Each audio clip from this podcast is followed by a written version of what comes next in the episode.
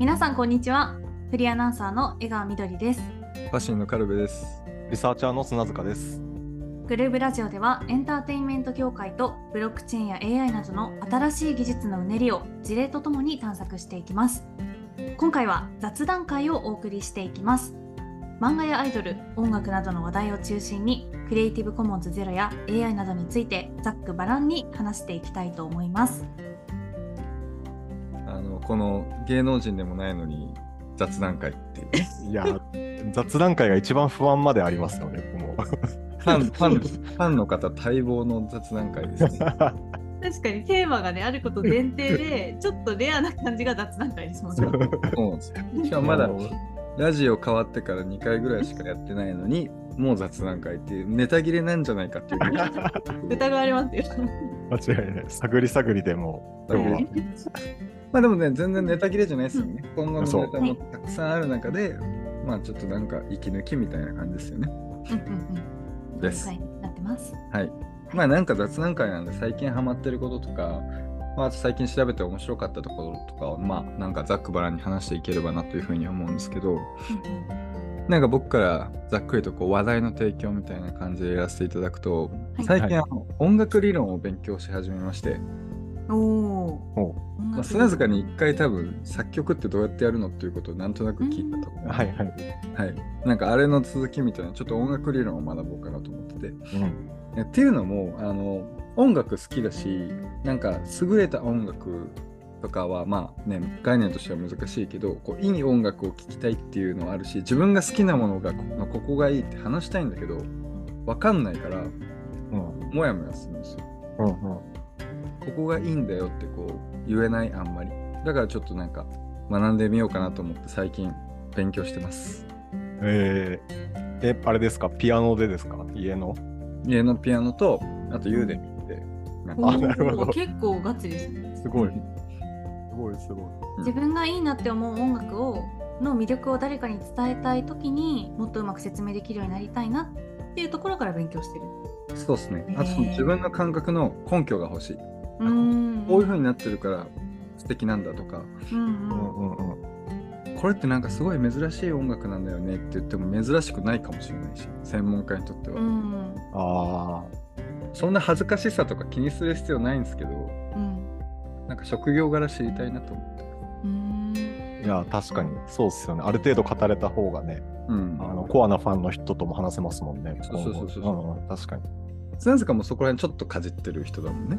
いや、そうっすね。なんか、あの、父親がジャズギターをずっとやってて、ジャム手伝わされたりとかしてて、ちょっぴりだけ、もう僕も最近新しい楽器を始めて、あの、新しい楽器？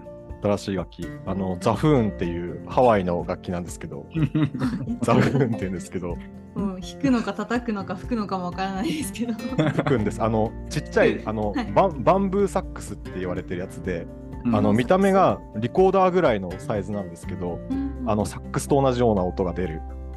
えリードはないんですか？あ、リードあります、リードああります。リードある。あじゃあもうね。そう、でも、あのうーん。なるはずなのに僕はまだ P しか、P の音もすらちゃんと出ない段階なんですけど、そこの前買ったばっかで。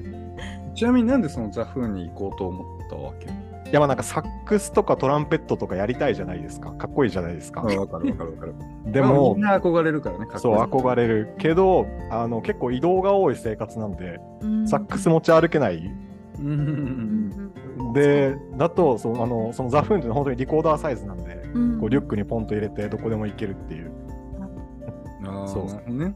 砂塚はそのポータビリティ性重視しがちじゃない？ウクレレ。そう、そうそう、ウクレレ、ミニギター、うんそのザフーンも、あとハーモニカとか、もうポータブル命ですね、楽器は。うんなるほどさんね日本とね海外を行ったり来たりの生活ですもんねそうですね、一応。一日なんでかっこよく言えば。かっこよく言えば。よく言えば今、とにかく安いところに住んでるだけなんですけどね。そう。ひとりさんは音楽とかは？ああ私はえっ、とでもそれで言うと小学校と中学校はクラリネットをやってましたよ。へえ。だからあのさっきサックスって聞いて「えー、はあるんですか？ちょっと知ってるようなこと聞いちゃった。クラリネットはそうやってたんですけどでも多分向いてなかったんですよね本当に。もう全然うまくならなかったですし楽譜もなんか読めなくてあ私ちょっと音楽は 音楽っていうかもう楽器は違うのかもと思って。ああなるほど。はいなんかアドバイスありますか？向いてない。あ確かに確かに。そうお願いします。あの楽しむことです。僕僕の方が下手だと思うんですけど、そんなことない。うん。僕あのキャンプファイヤー用の楽器しか持ってないんで、雑に遊ぶ。なんか最近その音楽をなんかいろんなところからもっと聴こうという風になったから、なんかサウンドクラウドとかうんもずっとあったけど、ちゃんと聴こうと思ってやってたりとかあと好きなアーティストのそのリミックスとかで検索したりとかで調べてるんですけどあれリミックスって著作権基本アウトなんですねやっぱねうんうんあそうなんですね許可取らないとですよね、一応。同一保持保持権みたいなものに引っかかるみたいな感じだったりとかして、まあ良くないっていうか、まあ、黙認の世界で行われてる感じで。で宇多田ヒカルさんとかはね、許可して、なんか公式の YouTube に上げてもらったりとか、宇多田ヒカルさんの公式 YouTube の方にリミックスの人たちが上げてるみたいなとこあるんですけど、基本 NG らしくて、やっぱ、なんか面白いなと思いました、それは。コンポーザビリティのある音楽なんだけど、ね、そこはちゃんと守られてるところがあるっていうのも面白いなと思って。うん。うん。なんか、どっちかっていうと、なんかリスペクトの世界というか、うん法律動向っていうよりか、ちゃんと許可取ってやらなきゃみたいなとこはありますよね。うんうん、確かに。文化としても結構根付いてるところあるから、うん。あえてそう考えるとその文化と法律ってどっちがどう文脈をたどったのかってちょっと今気になった。ああ、難しい話になりますね。雑談会らしくない。いやいやいや。え、でもあれですよね、戦前までとかそれこそ全然なくて、みんな好き勝手だったのが、戦後になって、レコード会社とかもちゃんとするようになって、ようやくっていう感じですよね。うん。じゃあ結構だから文化の方が先の可能性あるよね。うん。うん。でもだってそれこそクラシックの時代とかはパクってなんぼというか、クラシックのジャズもスタンダードの曲があって、それをやっていくっていうのが、そういう世界だったから、うん、うんね確かに確かに。うん。確かに民。民謡とかもそうじゃないですか。伝統的に同じものを受け継いで。民謡そうだし、確かにそうですね。この前あの森の熊さんほうほう。について調べてたんですよ。はい。まあ、みんな調べたことあると思うけど。調べたことはない調べたことないですね。いやだってあれおかしいじゃないですかその森の中でクマさんと出会って、はい、森の中に一番いる危険な生物から逃げなさいって言われるんですよ。うん。でその逃げてったらクマさんついてくるじゃないですかしかもそこはさっさの後ついてくるところがっつってついてくるみたいな。これどういう意味なんだろうみたいな。なリアルですよね。う。ん でもしかしたらクマさんが煽ってるの煽ってる可能性があるなと思ってその原曲の方アメリカの方を調べたらマジで煽ってる歌で、ほえそもそも原曲アメリカなんですね。そうなんですよ。そこをちょっと後で話しますね、その話があの本題なんで本当は。あう。おおお。あの煽ってて、うん。あのお逃げなさいはそのあなた見たところクマさんと人間が出会ってあなた見たところ銃持ってないけど大丈夫そう？みたいな私から逃げなくて大丈夫そう？みたいなことを言ってあじゃあも銃持ってないから逃げるわって言ったけどいや俺ついてくよっていう歌やばいじゃないですか。えーそうなんだ。食われる、食われる直前ってことですよね。食われる直前だし多分ボーイスカウトとかも多分だからあ健あのそうあれをする警告をする歌だったから、あ。はいはいはい。まあ日本だと最後ね一緒に歌って踊ってるっていう歌になるんだけど。なるほど。そう。あれを JASRACに登録した人がいて日本人で。うん。本当にだから随分昔に。うん。でそれがその俺が作ったって。アメリカの民謡なんて当時全然知らない人たちだから知らないから世界的に。だから、うん。そこがまかり通って JASRACも一時的に登録したみたいな逸話があったりとかして。でそれがまあうん。バレて弾かれるみたいなこともあったらしいっていうのが本題で言いたかったことです。なるほど。うん。何の話しててこれの話なんですか？著作権は文化が先か。あ、そうですね。法律が先そう法律が先か。いやでも結構法律的に グレーなラインのおかげ、グレーというかもうブラックなラインのおかげでうまくいったみたいなのも、最近のあのシティポップの流れを見てると結構あって、あの、あれですよね、山下達郎とかうんうん。のシティポップの曲が、もう何百万再生もされてて、で、YouTube 見たらもうコメント欄、英語ばっかりみたいな。うんうんうんのも、あれも結構、あの、YouTube に違法アップロードがあって、で、それで DJ の人たちが、まあ、許可を2019年とかに取って大体的にやったんですけど、許可を取らないでリミックスで使ったりとか、みたいなのがこううん文化的に、背景的にあって、で、一気に流行ってみたいな背景もあったりして、ううんん。それその時のこう波及効果ってものすごい感じだよねだからね。うん。うんうんグローバルにいろんな人が。しかもあれ日本語のボーカルそのまま載せてるんだよね。そうそうそう、そう、そうです。うん。えじゃあもう本当にメロディーでってことなんですかね皆さんうん。いや、まあメロディーかっこいいですからね。まあまあまあまあ山下達郎。あとあれですよね、多分あのジャケット、ジャケットはちょっと違うのも、あのプラスティックラブは、あのそのものを使ってるのが多いですけど、なんかその当時のノスタルジックなアニメのん絵を使ってたりみたいなのも結構受けてる理由だったりするみたいですね。それっていつぐらいからドンってきたんだろう？ドンは2019年らしいです。うん2019年3年前か。結構ね、なんか今とか、1、2年前とかだと90年代ブームみたいなところもあったから、ああ、ちょっとレトロブームと合わせてみたいなところもあるし、うん。確かにあれも本当はダメうだし、え山下達郎さんには結局最終的には許可取った感じなの、それって。あ、その、えっと、なんだっけな、2019年にすごいアメリカで流行った曲で、あの許可取って、あの同じ歌詞をオマージュで使ってたりして、クレジットに山下達郎の名前が入ったりするんですけど、そうそうそう。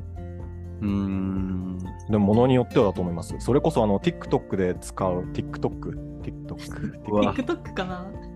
うわ、何？ちょっと何アピール？TikTok なんで、あのここはね あの、いやでも、とかでもあれじゃないですか。で、使われた曲、勝手に使われた曲で一気に流行ったりみたいなのもすごく多いですね。オレンジレンジあれ。オレンジレンジが流行ってあ、なるほど。た。うんフォローしようか。なんかツイッターかなんかでうん。なんかお母さんが息子が多分 TikTok で昔の曲を最新の曲だと思って「母さんこれ知ってる?」って言われて みたいな。おなんか私が若い時にめっちゃ聴いてた曲をあたかもこう最近流行ってる曲かのように紹介してきたみたいなことを言いましたね。えーやば面い。白いな。いやそれあんた何十年前に流行った曲よみたいな。やばい。年しか感じない。うん結構でも、あの曲持ってるレコードについレコード会社的にはやっぱりその、まあ、Spotify とかで再生されるとお金になるからうんありがたいけど、結構じゃあテレビ、じゃあオレンジレンジが、例えばだけど、オレンジレンジがテレビ出ましたって言っても、やっぱ彼らを動かすお金とか、うんそこは別にかかってくるから、なんか意外とうまみないみたいな話は聞きましたね。なるほど。そうだからいかに再生してもらうかみたいなところとか、うんはい。はいまあ、まあきっと重要になってくるんだろうなっていう意味。で、うん。リミックスとかだとね、まあ権利によってはみたいなとこはありますね。生まれる前の曲だったらもう最新曲も一緒ですもんね。確かに。うん。そうですよね。うんうん。うん。でもリミックスは確かにこう文化をとか、あとはリスペクトとか文脈が受け継がれていくっていう意味で、なんかなくてはならないまではいかないけど、めちゃめちゃ支えてるものなんだっていうのは最近いろいろ聞くようになって思いました。うんまあ、あの権利関係難しいですね、そこら辺ね。うんですね。そこもなんか山下達郎さんの話も多分簡単に言ったようには思わないから、なんか、うんうんうんうんうんいや、あの人だって Spotify とかも出さないですもんね。うん、結構こだわりある人だとは思います。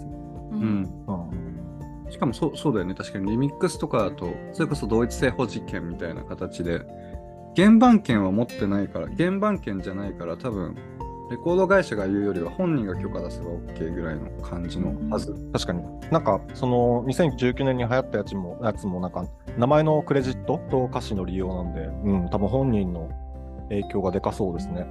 うんうんううんん。うんそれ黙認じゃなくて公式にしたっていうのもなんか興味深い。うん。うん。黙認でもよかったんじゃないかみたいなところもあるうんで公式にした意味ってなんだろうみたいな。まあ、結構ね、それこそ CC0 とかに関わってくるところな気がするけど、それこそ。グレーなものを白にするみたいなね。うんうんうんうん。CC0 って、みどりさん、これまでのなんか生活で聞いたことありました？クリエイティブコモンズゼロ。クリエイティブコモンズとかは聞いたことあったんですけど、ほう。なんかゼロっていう考えもあの今は分かってはいるんですけれど、うんなんかそこまでこうなんに日常的になってきているのかなっていうのはどうどうなんでしょうね。もちろんその界隈の人はあのすごく注意されてると思うんですけど普通に生活してたらうん。なんかそこその考えがないぐらい今もう、ね、さっきの話でもありましたけどもう文化になっちゃってる部分もあると思うので、なんか逆におその今のクリエイティブコモンゼロについて伺いたいですお二人に。おお。伺いたいです。じゃあちょっと砂塚さんが雑談会のテンションで話してくれるで、。そうですね。リサーチャーのへぜひ。え。雑談会のテンションですね。はいそう、あ、でも、その、いや、著作権周り、僕もそんなに専門じゃないんで、雑談会のテンションで話すんですけど、はい。まあ、その、そもそもの著作権がこう、使っていいよと使っちゃダメですよの二択、そうですね。0か100かだったのに、間を作りましょうって、それこそインターネットの普及もあって、うん。で、いろんな使い方が出てきたから、じゃあ何が OK で何がダメですかっていうのを決めましょうみたいなうん。のが、えっと、クリエイティブコモンズゼロで、で、国ごとに著作権も違ってしまうので、それもじゃあ、世界全体で共通認識を作りましょうっていうこともあったりして、うんで、こう、さっきの、えっと、カルベさんが言うグレーな部分っていう話で、例えばその、えっと、その絵だったり音楽を使っていいけど、クレジットとして名前を載せなきゃいけないですよ。うんっていうのだったり、えっと、名前を載せてもいいけど、そこから収益を発生させちゃいけませんよとか、収益をそこから生んでもいいですよみたいな。いろいろなこう区分とルールがあって、じゃあ、うちのコンテンツではこれとこれを、えっと、クレジットはつけないといけないけど、収益はもう自由に取ってもらっていいですよみたいなことを決めて運用していきましょうっていうやつで、で、言ってるクリエイティブコモンズゼロっていうやつは、もう全部好きにしていいですよっていうやつですね。うんあ、著作権もあのそうなない？ないし、その内容を好きなように変えてもいいし、うんうんうん。うんじゃあみどりさんが CC0 になったら、例えば、いや俺がその困る困る。俺が T シャツでみどりさんのはい顔写真をプリントして販売するのも、はい。うん、OK。例えがちょっとなんか最悪の例えみたいな感じでしたけどまあそういうことですよね。えー、でもそれそれこそあのなんて言ったらいいんですかね、まあ、昔の作品とか例えばその、作者の方がもうすでに亡くなられてるとかであれば、なんとなくこうどうにかこうにかできそうなこともあると思う、なんかそれこそありますよねそういう。ああ青空文庫とかまあさはい、ん。そうそういうのあったりすると思うんで。すでも生きてる方うん、それこそそのあたりどうやっていくんだろうっていうのを思いました。でもコンテンツ IP でライセンスでお金稼いでるところが多分 CC0 に移行していくっていうのはかなり厳しい。うん。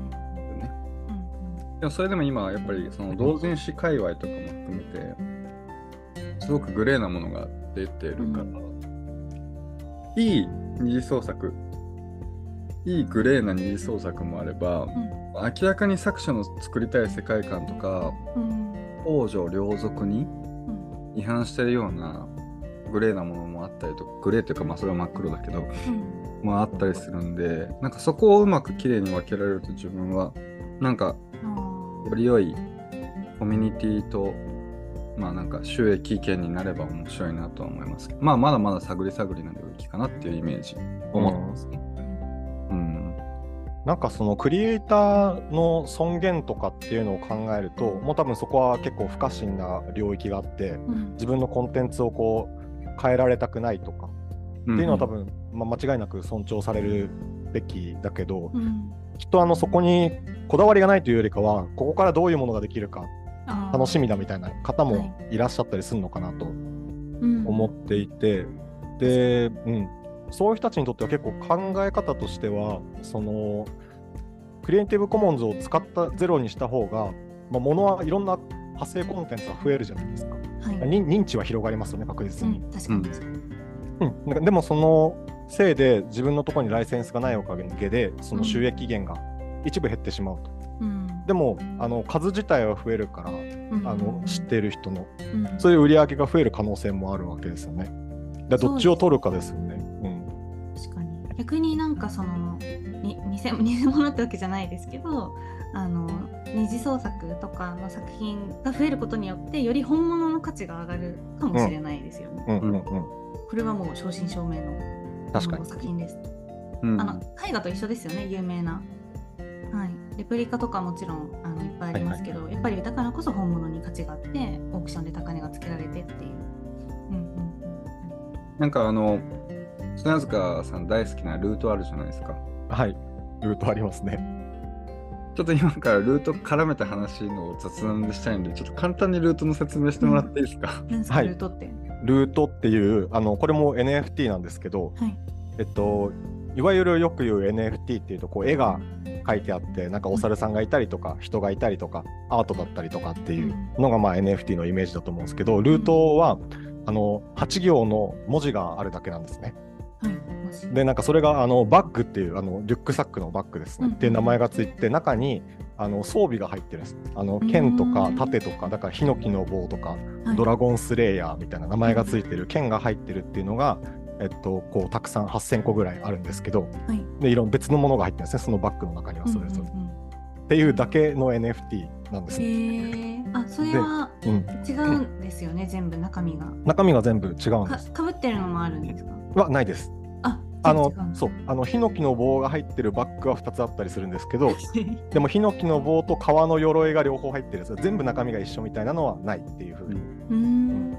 なってて、そうっていうだけの NFT だったんですけどこれは2021年ぐらいに出てはい。で好きにしてってなってたんですそれで。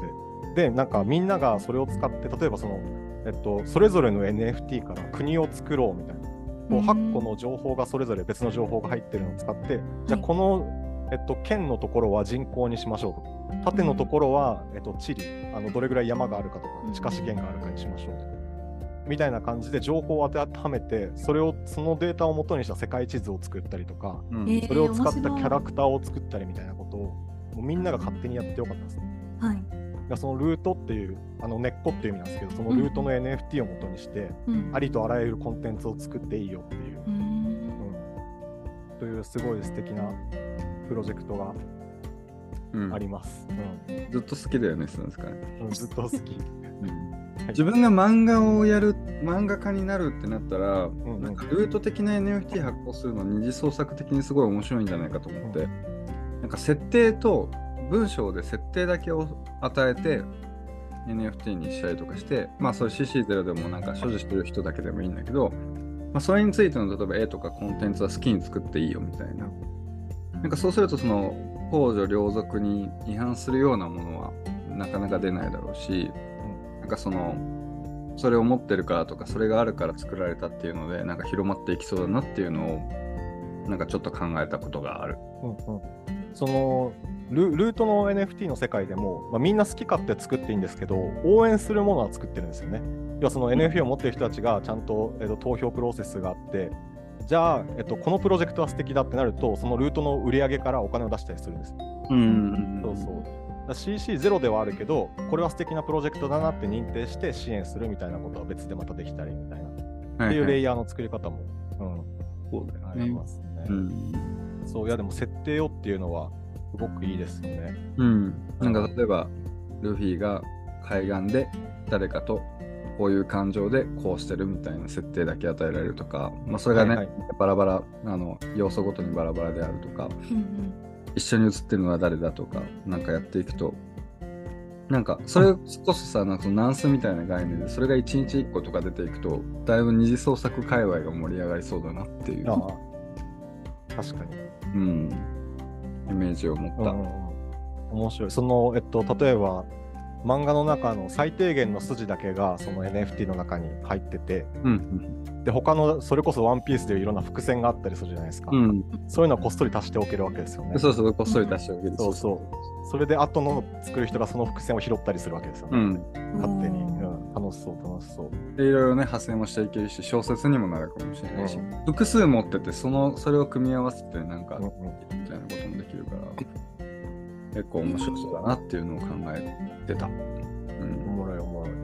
砂塚さんはそのルートのなんかはい自由なところがお好きなんですか、うん、自由、そうですね。自由というか、なんか、人間を一番信頼してる形だなと思ってあの本当にそそう最低限のものだけ与えて、うんうんで僕らなら何でも作れるでしょっていう。うん。うんで僕がその初めて Loot の Discord っていう Discord グループ、チャットのグループみたいなのがあっうんて入った時に、はい。そのえっともともと知ってはいたんですけど、えっと、僕がここで何ができるのかとか、うん。えっと、どういうプロジェクトなのか教えてくれませんかっていうことを聞いたんですよ。はい。そしたらそのコミュニティのメンバーがいや俺らも分かんないから一緒に探していこうぜみたいな話が返ってきておすげえかっこいいなと思って。ごいなんか冒険始まりましたねいや そうえーそれうまいな。いや、しかもあれですよ、あの開発者とかじゃないんですよ。一般メンバーからそれが返ってくるんですよ。うーん。いや、もう文化として素晴らしいなと思って。うん。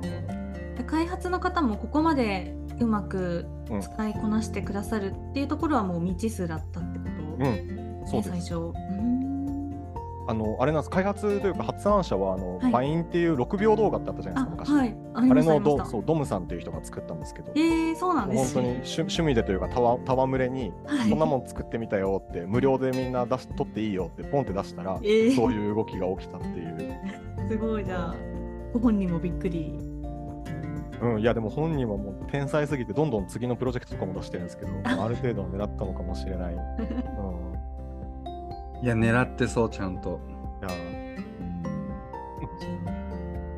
なんか設定だけ与えてとか、その、戦利品だけ与えてみたいなところは結構その、あの、昔からあるクトゥルフ神話とかにもところがあるよね。そうですね。いや、ルートもそれこそ多分、あの世界を作ろうみたいなプロジェクトは影響を受けてると思いますね。うんみどりさん、クトゥルフ神話は聞いたこと？えー、名前あるんですけど何でしたっけ？じゃあ、砂塚が雑談テイス。あ、ダスタ先生またありがとうございます。すありがたい。えでも全部わかりやすいお話。ありがとうございます。はい。いや、あ、そうか。じゃあえっと、クトゥルフ神話は、なんか元になった小説があるんですけど、はい、えっと、アメリカのラブクラフトさんっていう人が書いたうんうんうん。小説があって、うん。あのなんかクトゥルーの呼び声とかなんかおどろおどろしい名前がついてる、コズミックホラーっていう分野なんですけど、宇宙的恐怖について書きましょうみたいな、いろんな怪物が出てくる、はい。怪物よ神様怖い神様邪神が出てくる物語がこうたくさん書いていてでその人が結構あの他の小説家の人の文章の添削とか添削とかもしてたんですね。自分の小説は全然売れなくて、はい。で小説家友達がすごい多くてうん。でその人たちと設定を共有しながら小説を作ったんですよ。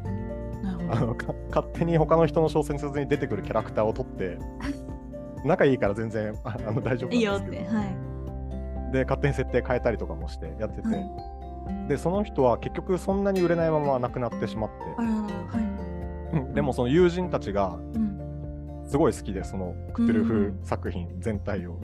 で勝手に出版社を立ち上げて。はい。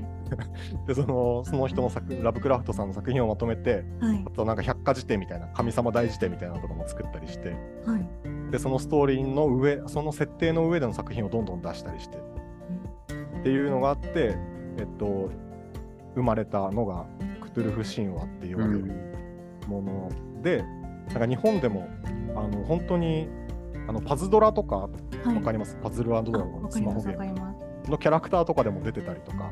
あ。絶対みんな知らないところで見てるんですよ、うん。めちゃめちゃもうなんか言い方悪いけど、はびこってる。はびこってる。あじゃあそういうなんかクリエイターの方はもう結構皆さん知ってて自分の作品にも入れてやろうじゃないですけどうん。そういう気持ちがあっても世の中中にこう溢れてるんです。ね。うん。小説、漫画、ゲームにも入ってくるし、うん。映画でも何でも、映画でも。えなんかそれを使うのがもうクリエイターとしての何かみたいな感じになってっちゃっうん、いや、なんなんだあろう使う理由っていうと、なんか、た。はい。何なんだろー使う理由う。設定がもう共通言語になってるみたいなとこもあるのかな。うん、なんかニヤニヤしちゃいますよね、入れるとき、え多分。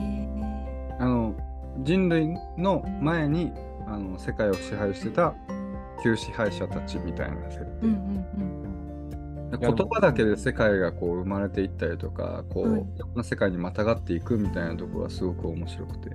うん。うん全部読んだ人とかいるのかな？いないか。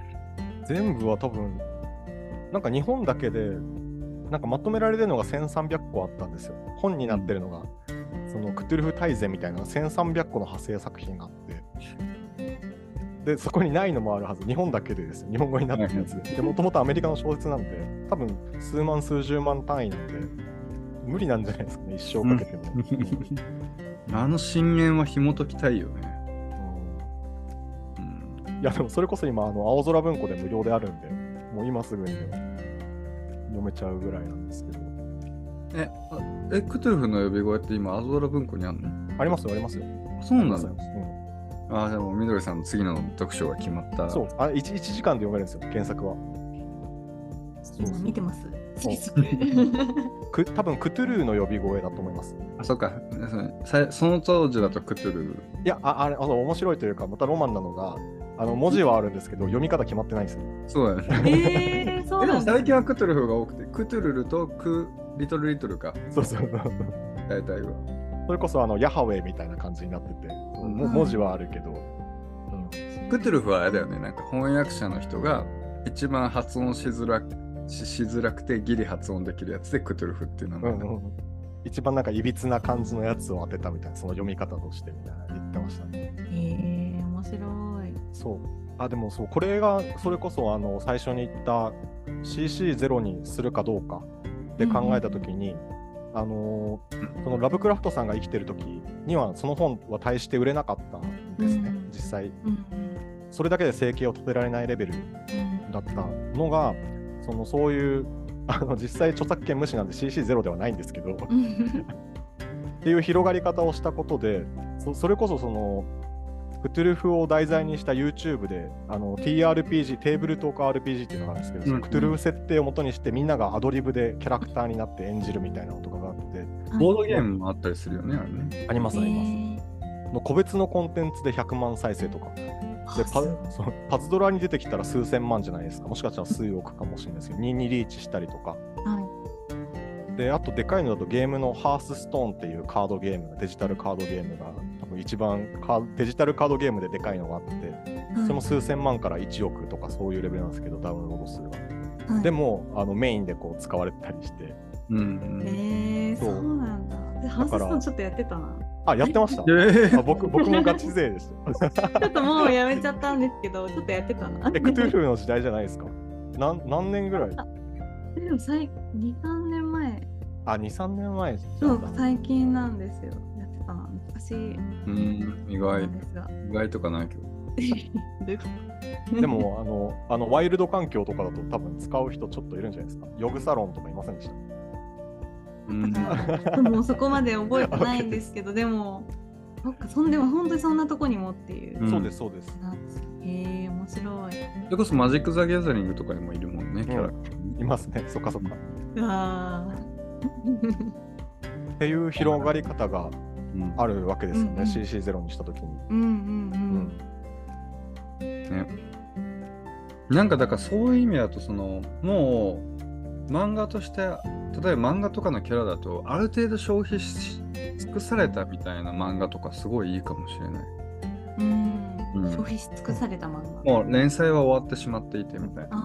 なんか盛り上げるタイミングが30周年記念とか40周年記念しかないですみたいなとうんうんころだとなんか新たな収益になる可能性があるなって今思った。いや、でもそうですね、シティポップと一緒ですもんね。それこそ、うん。うんあのー生まれる前にできた作品って子供たちにとっては最新作と一緒なんで、はい。その2、30年前の作品に突然 CC0 になってゲームに採用されてリーチしたら、その子たちがその当時の作品に興味持って、ううんん。うん、ね、それこそ今だとねもうブリーチとかナルトもそういう感じかもしれないし。もうですか？もうですか？ブリーチは最近アニメやったからないか。ああ、うんそうか、そうか。でも、ナルトとかは設定とか含めたらだいぶ世界観とかしてなんかやっていけそうな気配がする。はいはいはい。うん。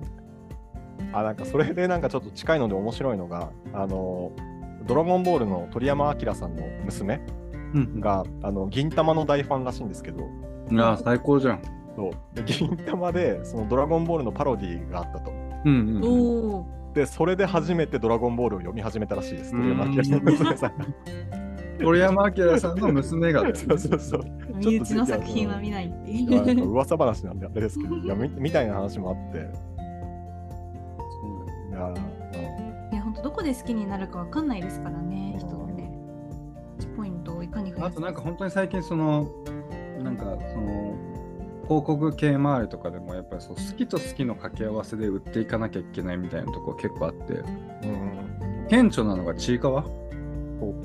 もうそちいかわなんてそこらにでももういるから今。うんうんうん。コラボしてその好きと好きをこうかわす掛け合わせてちいかわ以外のものを好きになってもらうみたいなところとかは結構やっぱり大事にしてるらしくて、そこら辺のコラボがしやすくなるっていうのはめちゃめちゃいいところだなっていうのは思いますね。うんいや、そうですよね、うん好きな人がおすすめしてるものとか、好きなものとコラボしてたら、そっちにもね、行きますね。ううんん、違う。なるほどな。まあ、CC でうんまた多分個別で話しますよね。個別でやりたいですね、がっつり。がっつりもうんちょっと雑談会で話すには重すぎる。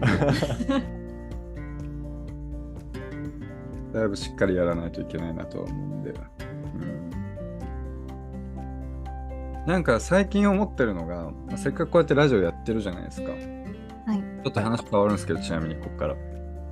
あのこうやってラジオやってる中でなんかその NFT 的な体験とかもそうだしそれこそなんか別に僕たちが話してるのに権利なんかないというかどうでもいい中でなんかどうやったらこうラジオとしての新しい体験とかそういう今せっかく聞いていただいてる方へのエンゲージメント高められるんだろうなっていうのはすごい考えてたりとかして、まあ、結構ねラジオを聞いたら NFT とかもあるかもしれないし、まあなんかスター、この前話したスターバックスとかはまさしくそういう感じだったと思うんだけど、より知ってくれたらなんか何かこっちから感謝を先に述べるみたいなことをやっていきたいなっていうふうに思ってて、なんかそこら辺は結構ラジオの新しい形として楽しいんじゃないかなっていうふうに思ってるんですけど、うんなんかそこについてなんか、えっと、ラジオの有識者であるみどりさんと砂塚さんからなんか意見聞きたいなみたいなところは結構最近思ってたところですね。ラジオの有識者ねラジオで認識した。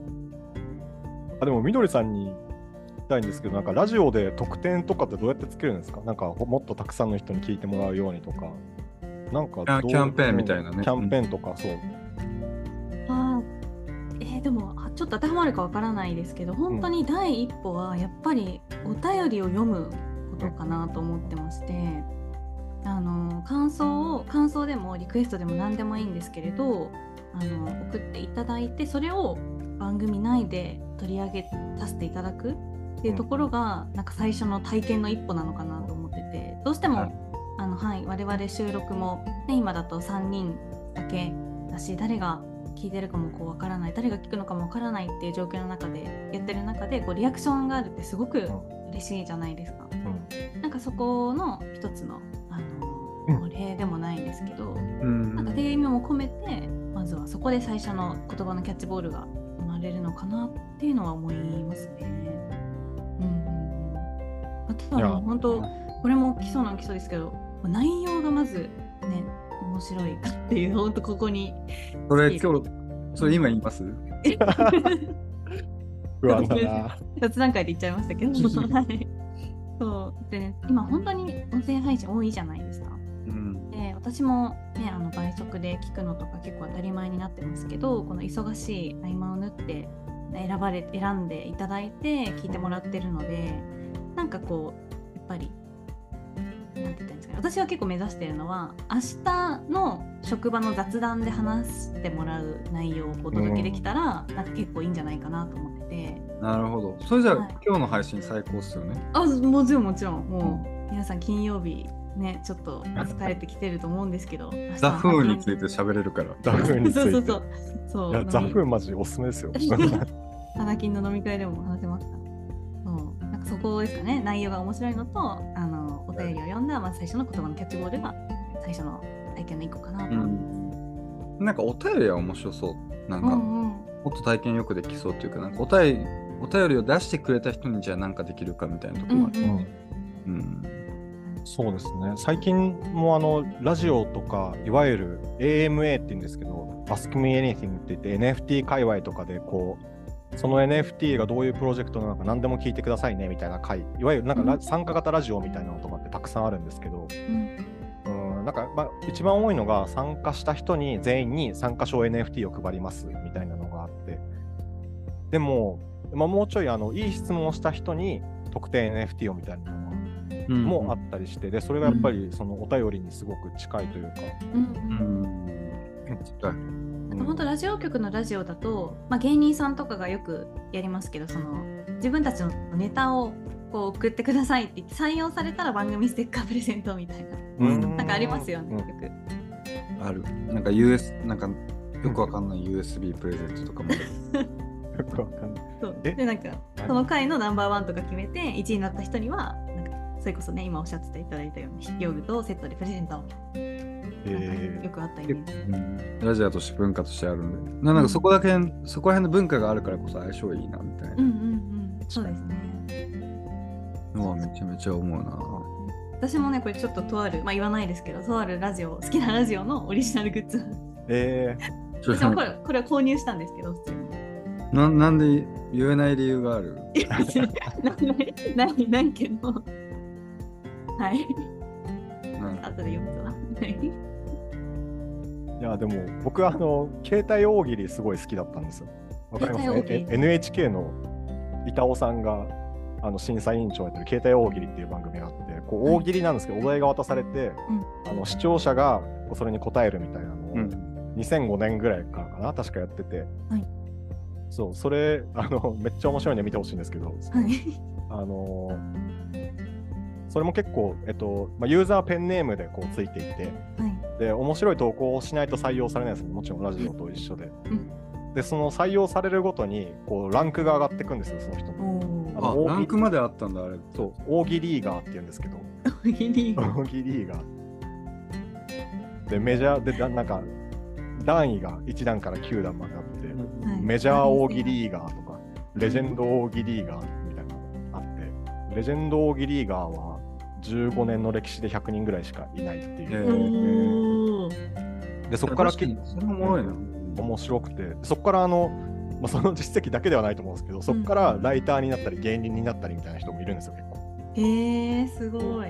それ言えるわけですもんね。それが要はステータスになってるってことですな。うん、あのそれだけで採用されたかわかんないですけど。はい。えでもあの僕もあの中高生の時とか、こっそり深夜に投稿してて一回も採用されたことないんですけど、あのレジェンドまあ、だと厳しいだろうね。そういやでも深夜の楽しみだったんですけどい、や、めちゃめちゃいい。あそれこそ、あの、ジャンジャンプの、なんだっけ、ヤンちゃんかな忘れたけど、あの昭和商店っていう漫才の漫画は、そういうくだりがある。うーん大喜利番組で、うんあの、すごい伝説的な人が漫才師になるっていうはいはい。うん漫画だったりとか。なるほどそう。そういやこれそれ本当に面白いと思って、そのお携帯大喜利が2020年で終わっちゃったんですよ。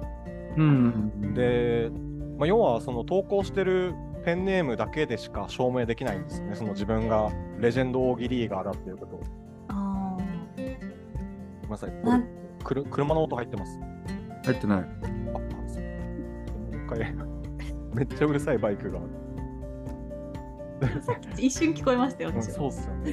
でも全然大丈夫です。すみません。えっと、そう、えっと、これの面白いところが、この2020年に携帯大喜利自体は終わっちゃってて、その、まあ、要は使ってたペンネームにしかこう登録されてないというか、ねどこのデータベースにもないし、うん。あのウィキペディアには載ってるんですけど、あのレジェンド大喜利が全員の名前が、ペンネームがまとめ。てる人がいる。求めてる人はいるんですけど、それが自分だって証明するのすごいやっぱり難しくて、でそこを NFT とかその VC っていう verifiable credential とかっていう領域を絡めると、あのすごく面白いなと個人的には面うん、それめっちゃいいですね。うんラジオとクレデンシャルの相性めちゃめちゃいい。いや、そうそうそう。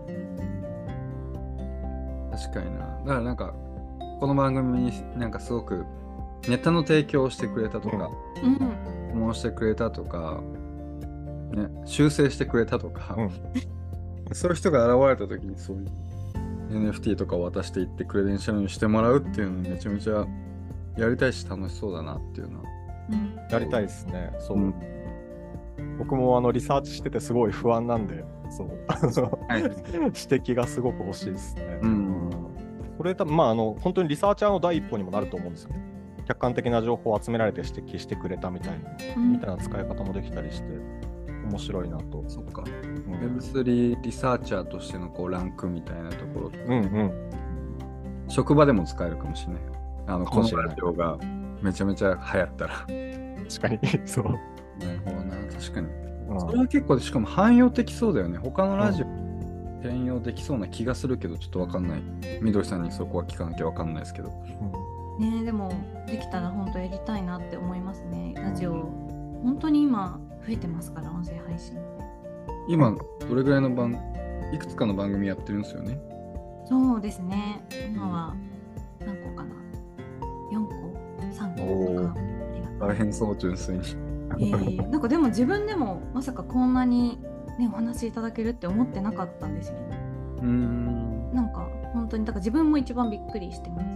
はいはいはい。うんうん聞いてくださる方も多いですし、音声配信をされたいっていう方も多いですし、そういう意味だと、ラジオの、ラジオに参加してくれた証明もあっていいよね。ああそうですねゲストとしてみたいなのもありますし、うんうんそのあたりまとめて作れそうですね。作ってみよう。うん作ってみよう。作ってちょっとやってみよう。やってみます。僕の宿題で。